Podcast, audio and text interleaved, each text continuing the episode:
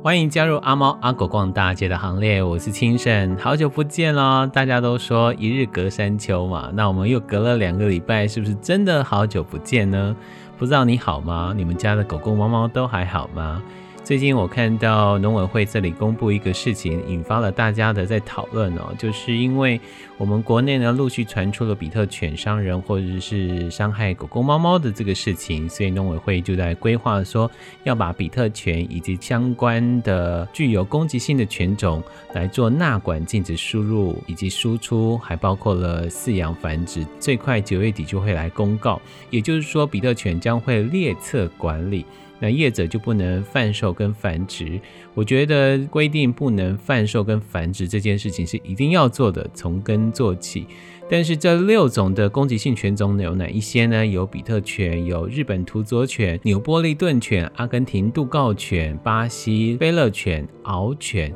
但是说了这些狗狗，可能很多人还是没办法辨认出它们到底是哪一些的狗狗。每一只狗狗它有每一只狗狗的个性哦。当我看到这样的一个新闻的时候，我其实在想的事情是，其实狗狗是无辜的，谁创造出它们？创造出来并不是要好好去爱它们，而是用它们创造出来的特种的身形，还包括了齿颚，好来攻击其他的狗狗，做斗犬或做其他的赚钱的一个工具。回头去看他们的故事的时候，我觉得我们与其去批评谩骂比特犬的时候，不如去想想他们是怎么样被人类所创造出来的畸形的狗狗。当然这个事情我在阿猫阿狗逛大街的脸书上已经跟大家说了，狗狗是无辜的，真正的问题在于繁殖的业者，在于繁殖的那个人身上。我们每一个人面对狗狗，其实都会明白一件事情，是我们家狗狗多多少少都有攻击的行为。有些人养的是小型犬，说啊狗狗不会攻击啊，但是你的狗狗会不会咬你？会，只是它的身形并不会咬伤你，或者是会有致死的这个情况。但是我们都必须要面对狗狗攻击的问题，所以养狗人都必须要去上课或去了解你们家狗狗，去改善你们家狗狗的这样的一个行为。不单单只是把这个箭头指向了比特犬，我们应该回头去看我们自己，我们认识我们自己的狗狗吗？我们认识我们自己狗狗什么时候会担心，什么时候会害怕，它所恐惧的事情又到底是哪一些或是哪一些人呢？当我们学会了保护我们自己的时候，出去散步的时候，我们都必须要把每一只狗狗都必须要系狗链，牵好绳子，并不是只要是设定说、哦、这些具有攻击性的狗狗外出的时候就应该要系狗链、哦、或者是甚至要戴它的面罩。唯独我们做好主人的责任的时候，这样的悲剧的事情，狗咬狗或是狗咬人的事情才会慢慢慢慢慢淡出。我们必须要更多的时间去陪伴他们，我们才会更了解我们自己的狗狗。好啦，我们赶快进行我们今天的阿猫阿狗逛大街的来宾的访问。我们要请大家来支持一下，在东部终于有一个野生动物的救治的医院，希望大家能够支持，出钱出力都好，希望大家可不可以把这一集多分享一点，让更多人发现在池上有一个野湾动物医院，它来救治我们花莲台东的野生动物。 Hey, let's go!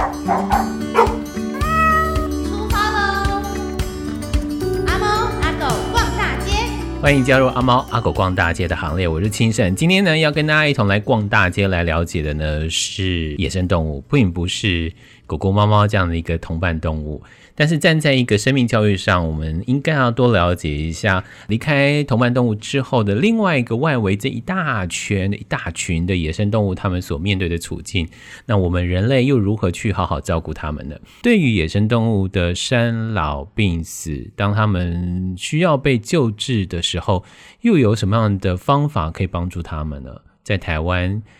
台北、南投、屏东各有一个救伤中心，东部迟迟都没有。好不容易在今年东部有了第一个野生动物救伤中心，所以今天呢，我们的节目就来跟大家来介绍 Wild One 野湾野生动物保育协会。这个野湾野生动物保育协会为什么想要在台东的池上成立一个野生动物医院，来救治我们花莲台东的野生动物。今天访问的就是野湾野生动物保育协会的朋友，他叫做廖朝胜。 Hello 朝胜你好。诶，先生您好，我是野湾野生动物保育协会的照养员，我叫曹胜。什么是照养员？诶，照养员我们主要的工作其实就是在照顾我们到时候进到院内做治疗的动物，所以我们就是可以说把屎把尿啊，然后喂食，嗯，处理他们的所有的状况，嗯哼，对，主要会是这样子。我们说的把屎把尿是在照顾狗狗猫猫，你们的把屎把尿是照顾野生动物，对。今天照养员呢，他有一个责任，他是要来募款。我们先把这个目的直接说得很明白哦，因为呃，野湾野生动物保育协会，你们在台东的池上成立了一个救伤中心，对。那这个是东部的第一个救伤中心，是花莲跟台东，对。那宜兰的部分是送到台北，宜兰的话送台北可能会比较近一点，啊哈哈，对对对。然后为什么要成立一个野生动物救伤中心？这是野湾野生动物保育协会的工作。呃，我们的主旨之一就是我们最初的目的就是想要在东部建立一个嗯这样子的医院，嗯，对。那原因主要是因为呃，我不知道清盛有没有遇过野生动物在外面。就是遇到可能是飞不起来或是有状况的，有啊，就是松鼠被车子碾到了，它也算是，哎，也算，但是就是是是死了，那可能就救不了了。对对对对对对，那像这样的状况其实很常发生啦，台湾每天各地都不断的发生，因为人为的开发嘛，然后道路切割，所以其实这样状况非常的频繁。野湾的创办人，还有共同创办人，还有我们现在正在工作的同事，其实我们原本都是在从事这个领域的工作人员，像我之前是在屏科大的。保育类野生动物收容中心，哦，对，那我们的创办人，他共同创办人也是在，呃，应该说是我们的创办人理事长啦，齐医师，他也是在之前也是在屏科大野生动物收容中心的兽医师，对，对，他们就是发现到说，在屏科大在那边做救伤的时候，竟然会收到从台东送过来的动物，合理啊。台东送到屏东很理啊，可是很远啊。你知道我们从花莲的角度看这个事情是合理，可是我们这实际如果坐火车去。一点都不合理，因为台东到屏东其实很远的，欸，很远啊，就是隔壁县市，可是非常远啊。对啊，对啊。那在这样的一个过程中，就是动物从，譬如说假设好了，今天就真就真的在池上有一些动物受伤了，它必须要先被捕捉，然后先安置好，对，送到车上，然后再运到屏东来，这一个过程可能四五个小时就跑掉了，就没了。嗯，那很多动物其实它在运送的过程中，它或是它在捕捉的过程中，嗯，它会过度紧张。举个例好了，像山羌好了，嗯，山羌这样的动物它是小型的陆科动物，那它会因为捕捉过度紧张，会发生一种叫做我们叫做捕捉后肌病，它就是横纹肌溶解症了，啊。哦，对，它就会过度紧张，它一直它紧张一直那个肌肉一直在失力嘛，嗯，然后它就会发生横纹肌溶解症，最后最严重就会导致死亡。那在这样子的运送过程中，它等于是想想看，如果我们是一个人，然后我们被关在一个箱子里面，然后被关在车上运送了三小时，不知道送到哪里去。对，然后起来之后被人家摸来摸去，这样碰来碰去，然后也不知道要干嘛。这感觉就是一个很紧张的过程嘛。嗯，对，所以对他们说是一个蛮大的负担。那其实不只是山羌，各式各样的动物在这样的过程中都有可能额外造成没有必要的伤亡。嗯哼。然后我们因为这样子，我们因为收到东部来动物之后，我们去检视了台湾目前实际上有在做救伤的单位。其实各地都有鸟会啦，像台东其实也有鸟会，有花莲也有鸟会，花莲有。对，但是嗯，像这样子的单位，他们主要还是以鸟类为主嘛，还有呃，通常会局限于空间和经费的问题，所以其实嗯，比较没有办法做到比较一个。我们叫做救伤的完整流程，嗯哼，包含就是说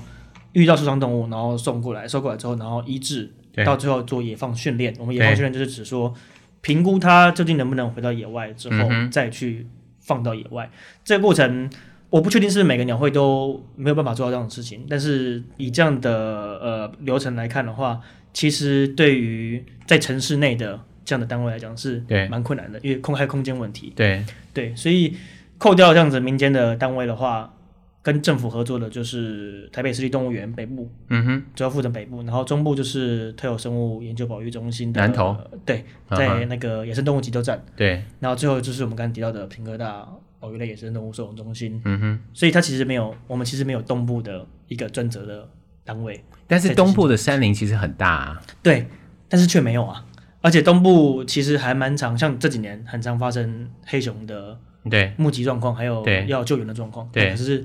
就没有这样。所以你们设在直上的原因也就是因为离卓溪比较近的关系吗？欸，其实不是，就是它的地利之变就是刚好在整个东部的中间、啊、中心啦， 对， 对，在花莲和台东的交界嘛。嗯，对啊，那这样的话其实虽然说运送时间还是非常远，嗯，就是假设你今天在呃你说山上台东的，对，或 是, 或是山上之类的，啊哈，那还是很远，可是至少我们减少了一半以上的时间，对，那可以大大的增加可能救活的几率。嗯，对。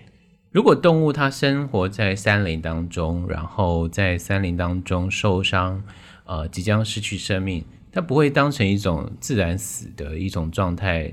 就什么样的一个动念？我的意思是说，很多人就觉得说，它并不是被人照顾的，对，所以在山林当中的受伤、死亡，应该也是一件很正常的事情。但是为什么人类要去介入这个事情？哎，您说的没错，但是我们可以把动物受伤和死亡的原因分成两部分来看，一个就是所谓的自然死亡，包括猎捕啊，嗯，或是食物不足啊，或者是动物跟动物动物之间的那个械斗，对，嗯，或是它可能就跌倒了，哦，不是械斗，械斗它没有持持刀枪啊，或者它可能是跌倒了，嗯，对对，摔倒之类的，那它可能这样因为自然受伤。那这个部分我们通常就不会多做额外的介入。站在保育的观点来看的话，其实在这个物种没有真正影响到它族群的存续的严重性的时候，我们其实不太会额外去做干预。对，那刚才讲这部分是所谓的自然状况下，那刚那我们就要提到所谓的人为造成的问题，像车祸，然后城市里面很常见的就是窗户撞击。鸟类会撞窗户，窗户太干净嘛，然后他就以为是天空啊，然后反射到后面的树，嗯，他就以为是可以飞过去的，就撞到。对，对，然后他撞击通常不是会离开了吗？有时候不会，哦，就是真的是看个体造化，啊，看, 看每一个每一个动物自己的造化。人有人的造化，所以我们去做保育员。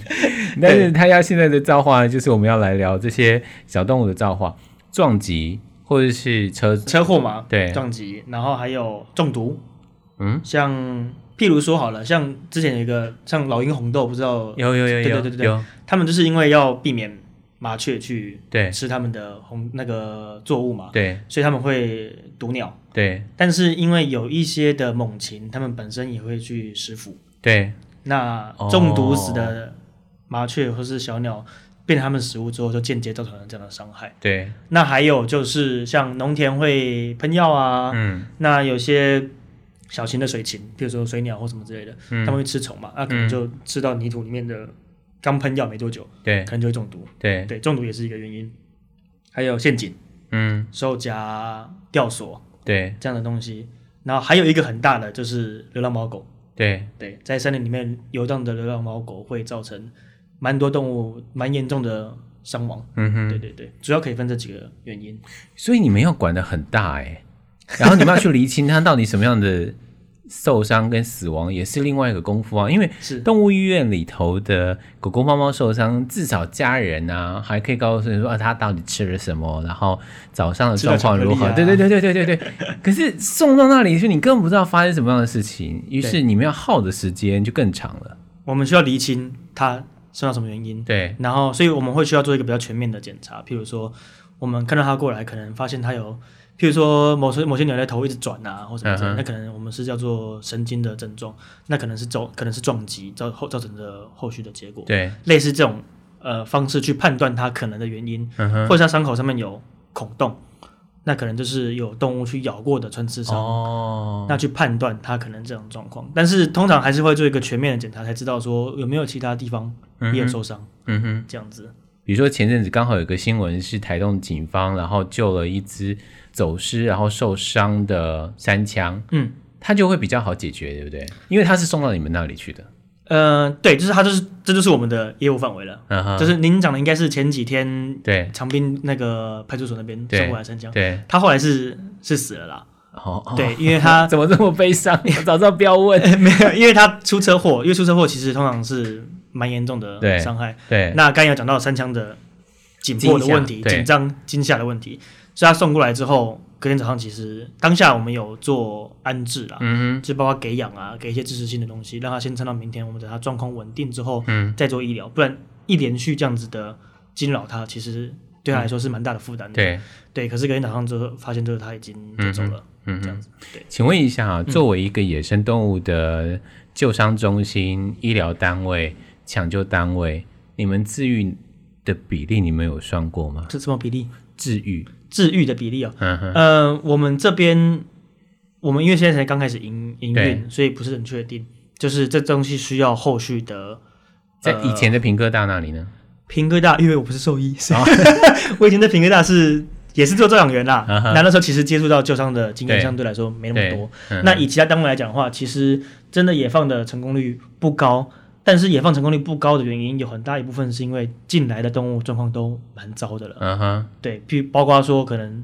车祸。对，那或者是有些人他自己呃看到动物很可爱就抓起来养。嗯哼。养之后发现，哎，怎么好像状况越来越糟，好像快活不下去了，怎么办？然后就送到你们那里去。对，通常这种状况饲养到很后面的时候，其实有时候已经有一些代谢上的症状了。对，那其实真的要再让他们回到野外的状况，嗯、其实几率也不高啊。所以野湾野生动物保育协会还要负责那些不负责任的饲主吗？对呀、啊，呃，我们是希望不要发生这样的事情了、啊嗯，因为其实野生动物对于人类来讲都不是一个很容易圈养的对 的, 的, 的动物嘛，包括像我们看到白鼻心或是山羌好了，像山羌那么胆小的，你把它关在一个小小的环境、嗯、或者是像有人觉得啊，之前有一个影片不知道你们看过穿山甲，嗯，就是啊穿山甲好可爱可以养吗？那个对，可是其实穿山甲它饲养难度非常高，对，它第一个它吃蚂蚁嘛，你光是食物来源就你就没有办法处理了，所以它或或是黑熊好了，黑熊它需要的、嗯活动环活动环境非常大，非常大。所以在这样的情况下，其实不管怎样，对于我们一般人来讲，饲养野生动物都不适合，也相对危险。嗯哼，对，所以我们不通常会不希望民众去做呃饲养野生动物的行为啦。嗯，对啊。但今天来啊，有个原因是，第一要让大家知道，就是野湾野生动物保育协会、嗯。第二个事情是，他们刚刚成立在台东池上，然后希望能够照顾花莲、台东东部的这些野生动物。对。然后另外一个目的就是要来募款、哦、让大家我觉得直接说的明白是很重要的嘛、哦、但这样听起来啊，你们要花的费用的很多耶，政府没有补助或者是资源挹注你们吗？我们有跟林务局合作，对对，就是他们有呃我们，我们合作的方式，他们有提供我们像是设备或是人力的哦，那就好的呃经费啦，对，有有这样有这样的方式的合作方式，对。但是其实即使有这样的合作方式，我们还是没有办法呃，应该说我们后续的营运还是一样会非常吃力，对对，所以我们还是需要透过募款的方式来。第一个是呃，当然有。我们得到的募款越多的话，我们能做的事情就越多嘛。嗯、对。那再来就是我们透过募款的方式，也是一个像让大家知道说，野生动物保护是一件重要的事情，因为它同时也是把资讯传播出去嘛。有些人觉得说，哦，呃，这东西是我关注的，然后我有捐赠给他，那他就会愿意去宣传这样的事情，所以它同时也有一个宣导教育的效果在里面。嗯、但你会不会觉得募款很困难？超困难，因为大家超困难，超困难啊！因为大家对于野生动物要救治这件事情，那个观念是很难建立的，对对不对？对。然后，那现在救治，呃，你自己过去的经验来分享，嗯、有没有让你觉得很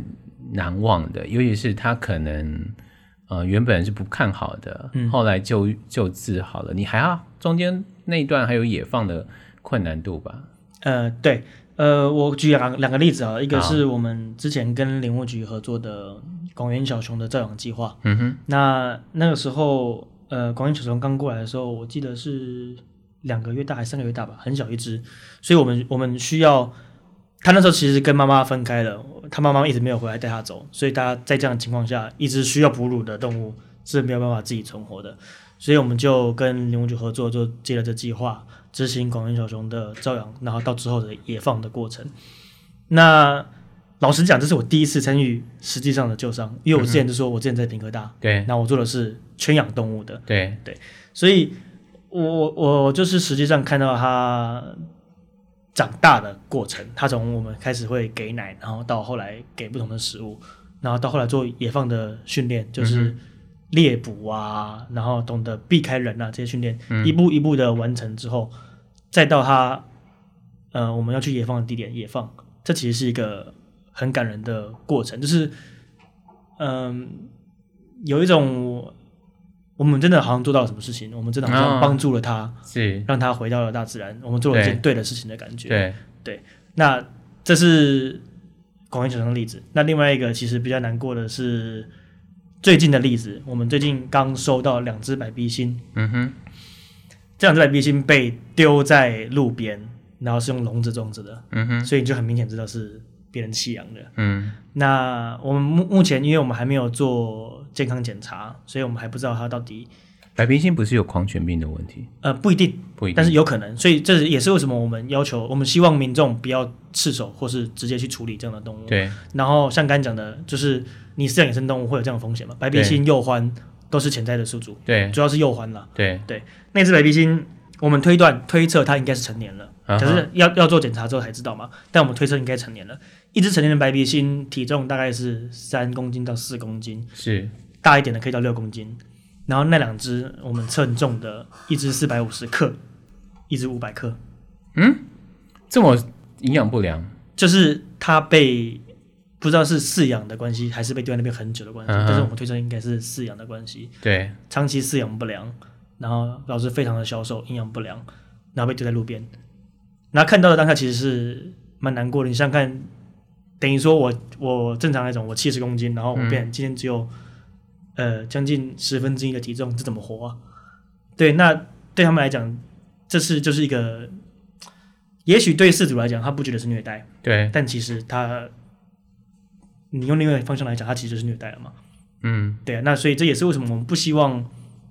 养野生动物的原因。你也不知道它的食性是什么，对，然后你也不知道怎样才是它让它呃可以健康成长的重要的营养。你不知道怎么提供，你不知道提供它怎样的环境，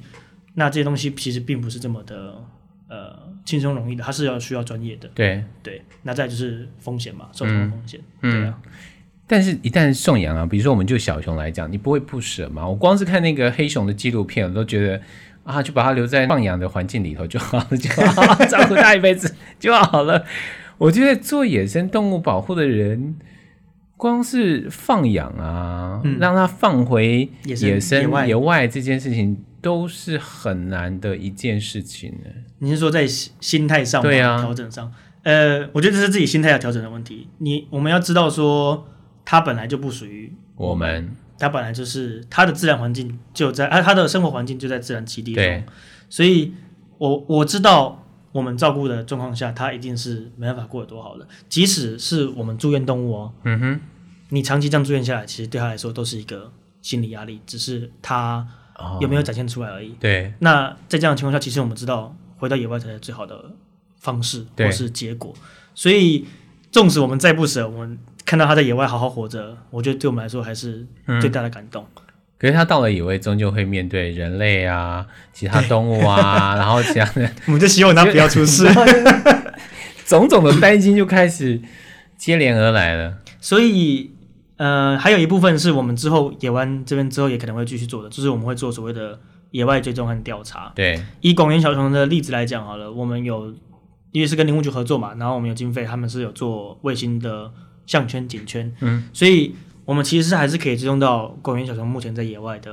行踪，对 对, 对，但是这是因为那个颈圈很贵啊，嗯哼，对。那如果说我们之后的经费足够的话，我们在一些特殊物种，譬如说像穿山甲好了，对，我们也有机会做类似这样的野放追踪，我们就知道说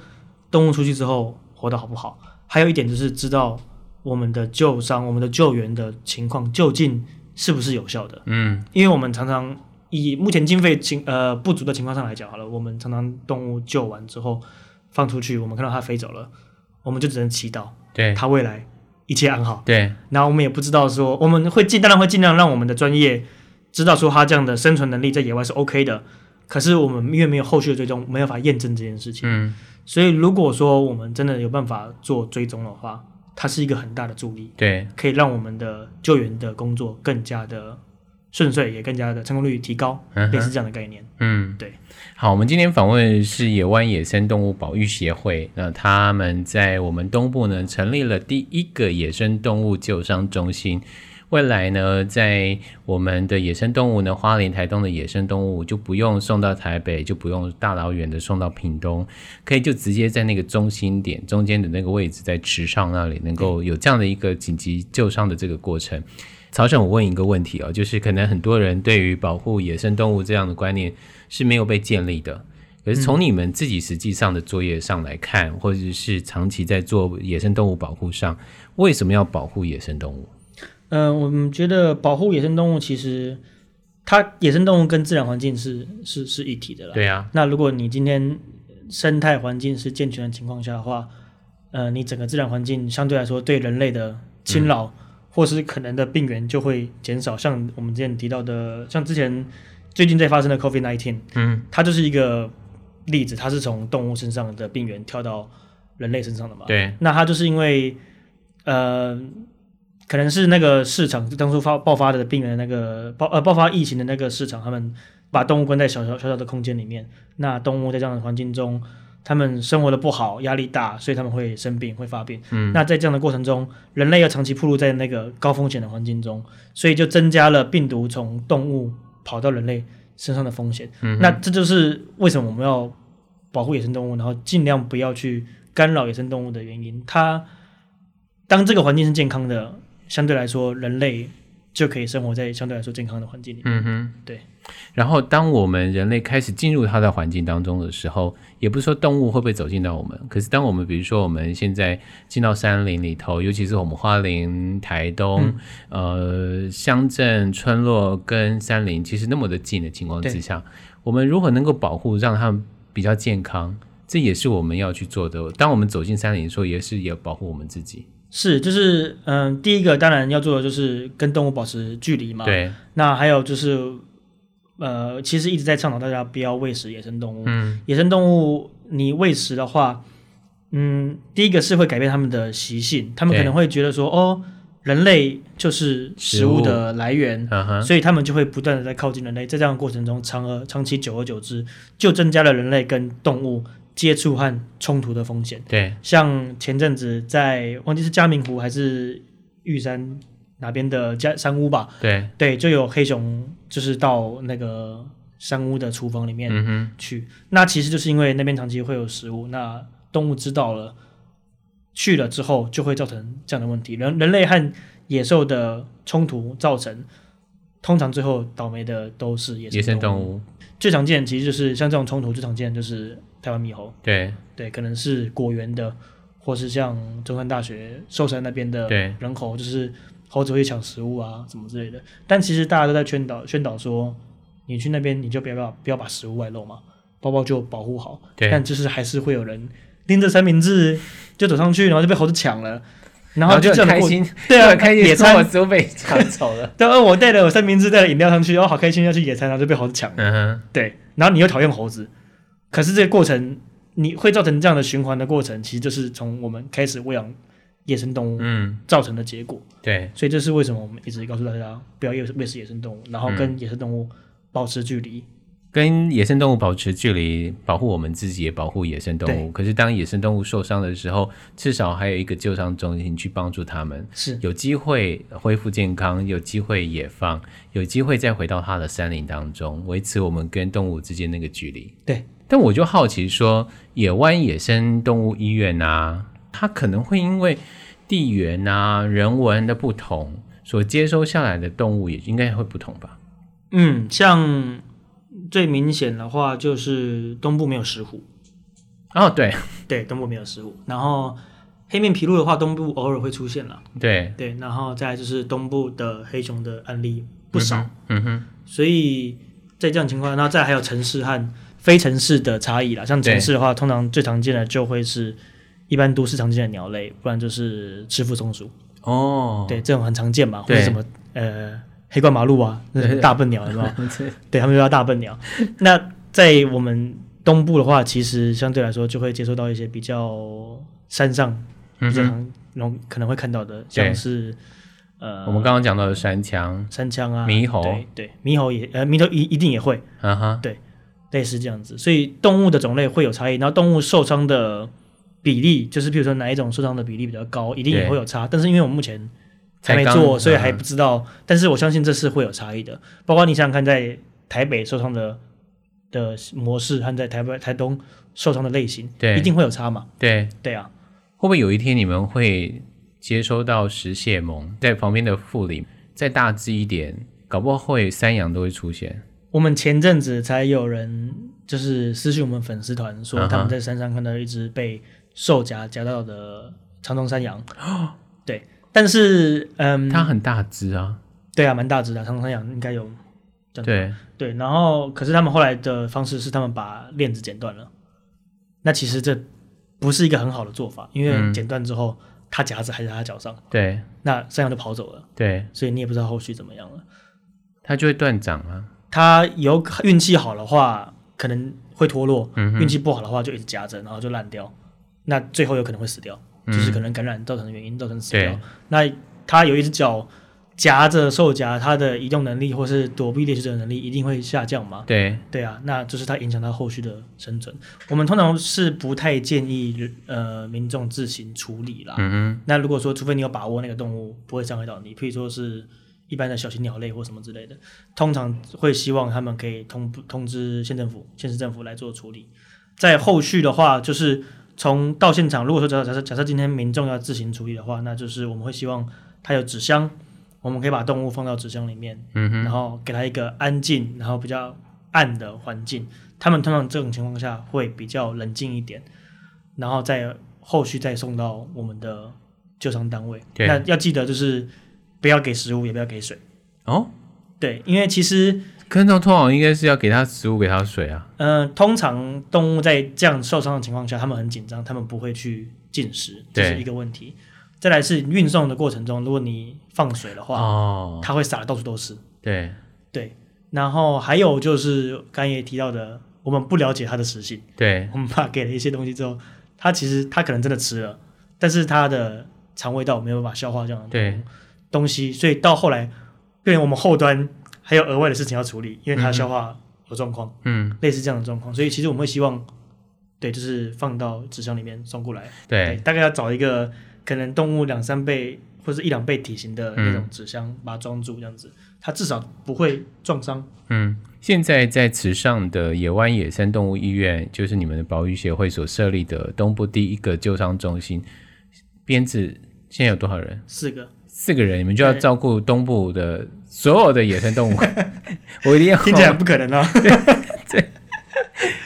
这人力也太吃紧了吧？但是就是经费问题啊，嗯，就是你多一个人力，就是固定每年就是这样的支出嘛。对对，所以我们必须要确定我们有足够的资源之后，我们才有办法多聘人力，才有办法扩编，不然只是加速的内耗，然后就可能就没了、嗯。我们不希望这样的事情发生，所以。呃，我们目前呃，应该说加行政人员的话，总共五位。对，那四位，另外四位就是两位兽医师，两位照养员。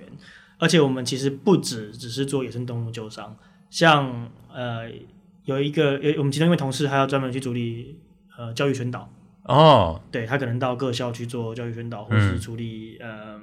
对外的讲座、演讲之类的。那像我的话，我就要帮忙协助做粉丝团、嗯、管理还有募款，嗯，类似这样的。所以，所以我们今天访问廖朝圣的原因，他有一个非常重要的职责，我们一定要跟大家说，他是来募款的。但是募款很难哎、欸，对啊，你看哦，狗狗、猫猫跟人这么亲的，在募款上都会有一些困难点了。是，然后幼儿的募款上面也有困难点，今年又碰到了疫情的关系，嗯、要募款更难。对。那怎么办？继续跟大家想办法募。其实很有趣哦，就是有有有一份资料在讲，在讲呃民众对于呃募款的主题的呃哪一种主题他们比较愿意募款，对，呃、比较愿意捐款呢、啊？对啊，人类通常是比较前面的，对，像老人啊，或者是小孩啊、幼儿啊，或者是偏乡地区的什么营养午餐啊这种类似的议题，动物是排比较后面的，对，野生动物是动物最后面的，对啊，对，所以。呃，所以我们今天采访他的原因，倒也不是怜悯，是觉得我们必须让他们的心声被听见。对啊，因为他们其实一直都在我们环境中啊。对，就是可能现在你家外面就有就有燕子的巢或什么之类的，嗯、但是其实它一直在我们环境中，但是我们比较少注意到它，然后它又很常受到我们的干扰和影响，对，导致他们的生活环境越来越糟糕。嗯哼，对，所以呃，也希望可以透过这样募款，让大家知道，更多人知道野生动物它其实过得并没有那么好，然后我们可以怎么帮助他们？嗯，这样子。那刚刚提到说怎么募款了、啊？努力募想办法增加曝光。你会不会觉得，嗯，这个生命教育或者是我们刚刚讲到那个保育教育啊、嗯，会反而会是另外一种方法，就是透过像这样的一个课程，嗯、呃，比如说各个的学校其实可以找你们做演讲嘛，对，然后让更多的人去理解野生动物是必须要共同来帮助、共同来协助的。嗯嗯，对，所以其实这是我们未来的目标，呃，应该说我们今年到年底前，我们会希望先让我们的医院的运作顺利一点、嗯，因为其实我们仪器进来了嘛，然后可能耗材有些东西进来了，可是我们需要 run， 对，让它整体更顺，所以更顺利一点。对，然后我们接下来的目标，下一年的目标，我们就会希望把我们的推广教育的内容做好，还有包括志工培训。对，因为其实就像我们刚才讲的，我们只有四个人，嗯哼，如果我们没有志工帮忙的话。真的会死掉、哦、对，那刚讲推广教育的话，我们的医院里面本身就有一个展示空间，嗯，我们现在有在规划展示空间，告诉大家说为什么我们要救野生动物，对，然后我们能怎么帮助他们，然后我们在干嘛，然后怎么帮助我们、嗯、对，就是这样子的一个帮助野湾野生动物医院，就是帮助野生动物，对对对，哎、欸，这个很有意思哎、欸。我们可能觉得野生动物离我很远，可是这个中间跟我们人类、跟我们这些社群啊、呃、的乡野当中的这些民众，其实中间有一个野生动物医院去帮助我们，两边互相协助，就是我们有点类似中间的桥梁吧。对，就是可能野生动物和我们中间、和人类中间太远了，如果你真的没有去。实际去理解的话，你不会知道发生什么事情。那我们等于是把这样的讯息从森林深处，或是从道路边缘啊、出车祸的角落那边啊，带到大家的面前，让大家知道究竟发生了什么事情。嗯，对。那这也是我们想要让大家知道的，所以我们其实会在粉丝团上面告诉大家说，哦，我们又收到什么样的案例，那也希望透过这样的案例，让大家告诉大家说，我们不应该做什么事情。对，譬如说，不要饲养。嗯哼，类似这样的东西，嗯，对啊，不要饲养，也不要放毒药，在动物放毒药的几率比较高吧？嗯，我觉得它其实是一个两难的问题，嗯、就是呃，在做开发和做保育保护的这时候，对，究竟孰轻孰重？对，但我觉得保育优先啊，我我不敢说保育优先，对，因为其实呃，有的时候看起来会不切实际。哎、欸，从你们。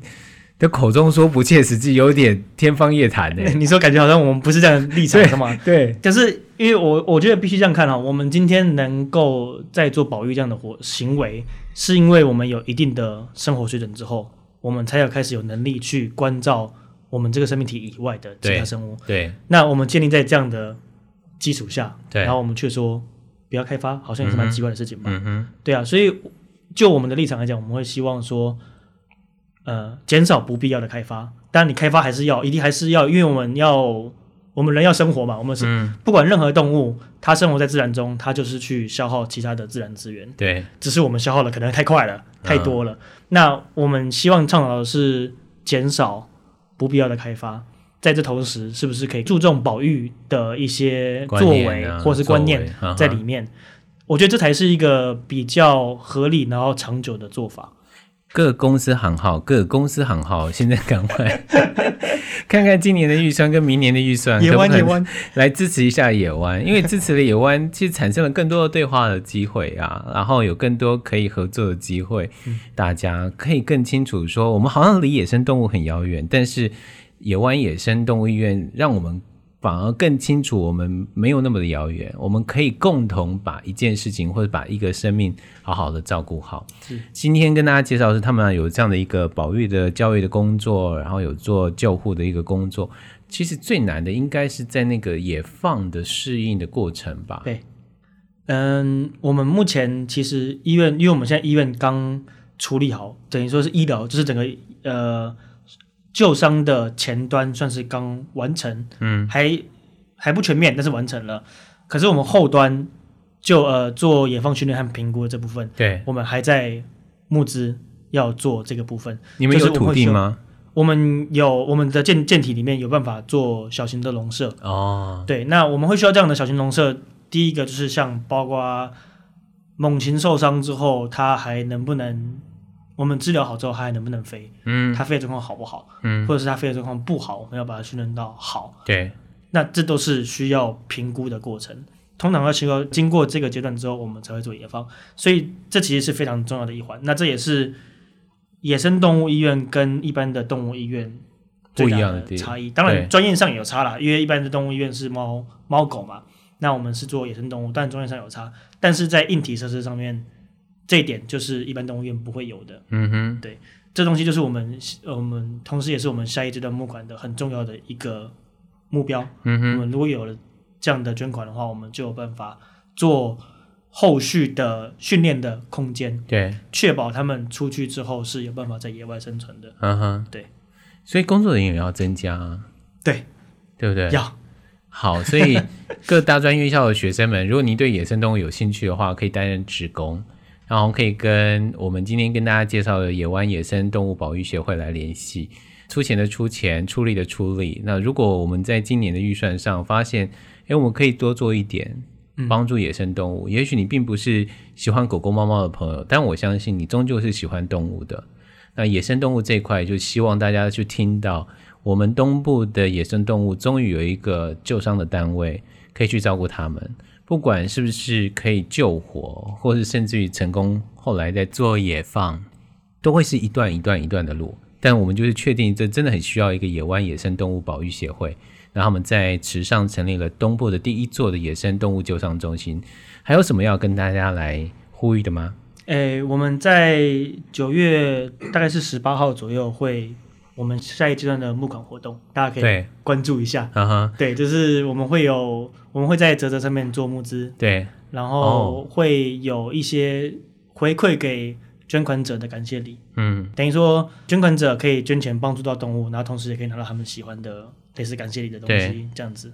然后陆陆续续也可以关注一下你们到底做了哪些事，对，然后也顺便知道我们正在做真的在做什么东西，嗯。然后其实我们未来除了刚才讲的推广教育，我们还会希望可以有经费做呃野生动物研究，嗯，像刚才讲的野放追踪这个部分，其实属于研究的这个这块里面的。所以如果经费够的话，其实我们是可以让我们医院不单单只是在做救伤，我们可以让它回馈到人身上，然后还可以回馈到大自然，回馈的更多。嗯哼，对，或是回馈到学术研究上面，这样子。哎，讲到研究啊，我补问一个问题啊，嗯，就是你知道现在不是有路杀的研究吗？对，那会不会在救伤中心这里，将来也会有一个研究是东部的动物容易受伤的原因到底是什么？会有这样的，有可能会变成一个有意思的数据出来，是一定是，就是因为其实我们在收动物的时候，我们在收动物的时候都会